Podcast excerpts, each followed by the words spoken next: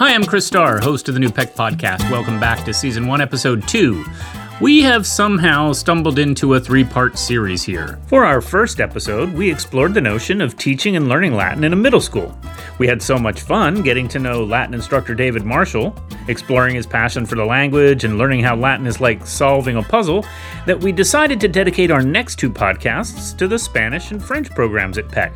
So let's get started with Spanish teacher and head of our foreign languages department, Molly Donnelly. Me llamo Molly Donnelly y soy maestra en la escuela Peck. For Molly, learning to speak a foreign language is like unlocking a door to a distant world, or perhaps just the world right outside your doorstep. The beauty of Spanish is that it's right here, it's everywhere. If you look at just the community that we have in Morristown, there are so many Spanish speakers. So it's this incredibly useful language. lleva ella? ¿Qué, tipo- qué lleva ella? Ella lleva pantalones, un vestido. ¿Qué lleva ella? La camisa, multicolor. Molly has an assignment to illustrate to her students how tangible Spanish is in our community. One of the first things that I do is they say, go home and look for something in your house that has Spanish on it. And they bring it in and they share what they found. And the whole point is it's on your box of rice, it's mm. on the bar of soap, it's everywhere that you look.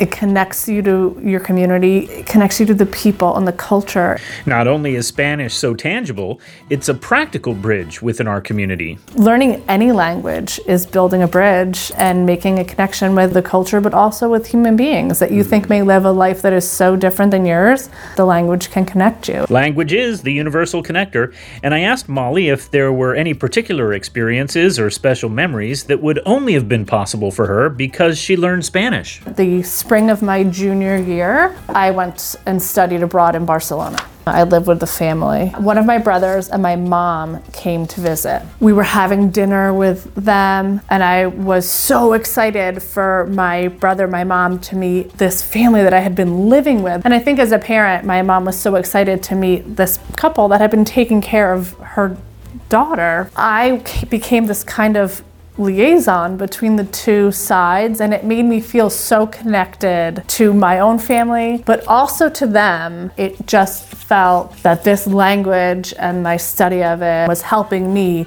to connect these four people that I cared so deeply about. Language is an emotional thing, and I can Yeah. sense as you were talking about that, you get emotional about it. I remember when I went to Spain and I said to my mom, What if I don't do well speaking it? She- I remember her saying, Would you ever laugh at someone who was trying to speak English? And I said, No. I would want them to know that we would love to connect with that person. And she said, That's exactly how it's going to be when you go somewhere else. So, what does it feel like to learn and teach Spanish Molly style? ¿Cómo se?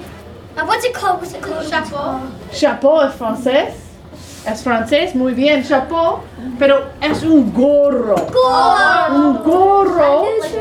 Es un I know that learning a language is, is messy. In my classroom, I really try to promote an environment where everyone's comfortable taking risks, making mistakes. No one is going to pronounce everything perfectly, write everything perfectly, and that someone else's mistake can help everybody figure it out. Peck has really invested in teaching Spanish. Students begin their study of the language as early as kindergarten.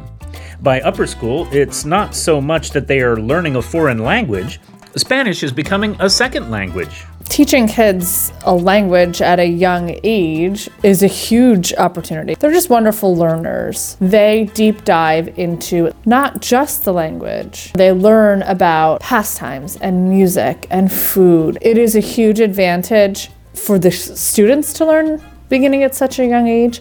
And then for me, so when they arrive to fifth grade, they have a good foundation. I can build from there so we can get into things sooner than I used to be able to. The, I can, you know, start the sixth grade year reading a small novel. Having that continuum in Spanish from kindergarten to eighth grade creates special opportunities in the curriculum. I can pair a sixth grade class with a second grade class to do a Day of the Dead activity. If Costa Rica is the country that they're studying in the lower school, the eighth grade will break up different parts of studying Costa Rica and go and teach it to the younger kids. We, we get together at various times throughout the year to do an activity together.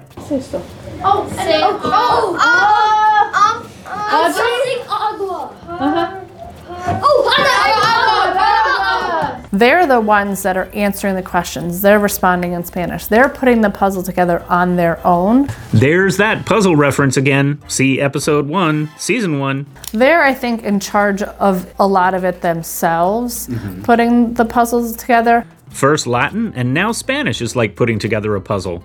This is starting to be a recurring theme in our interactions with Peck language teachers. teaching a s- child something and having them be excited about it or have that moment where they get it changes something. It shifts something in them where they feel confident. It's wonderfully gratifying experience and it's so motivating to me to then find lots of different ways for them to have that light bulb moment. I think we're all striving for that moment where a student is genuinely excited about learning. Well, thanks to Molly for sharing her passion for Spanish. You are fantastic, and I, I love the the passion you have for not only teaching but for the language itself. You know? Yeah. Thank you. Tune in next for part three in our language series, a discussion with upper school French teacher Tyler Mosley.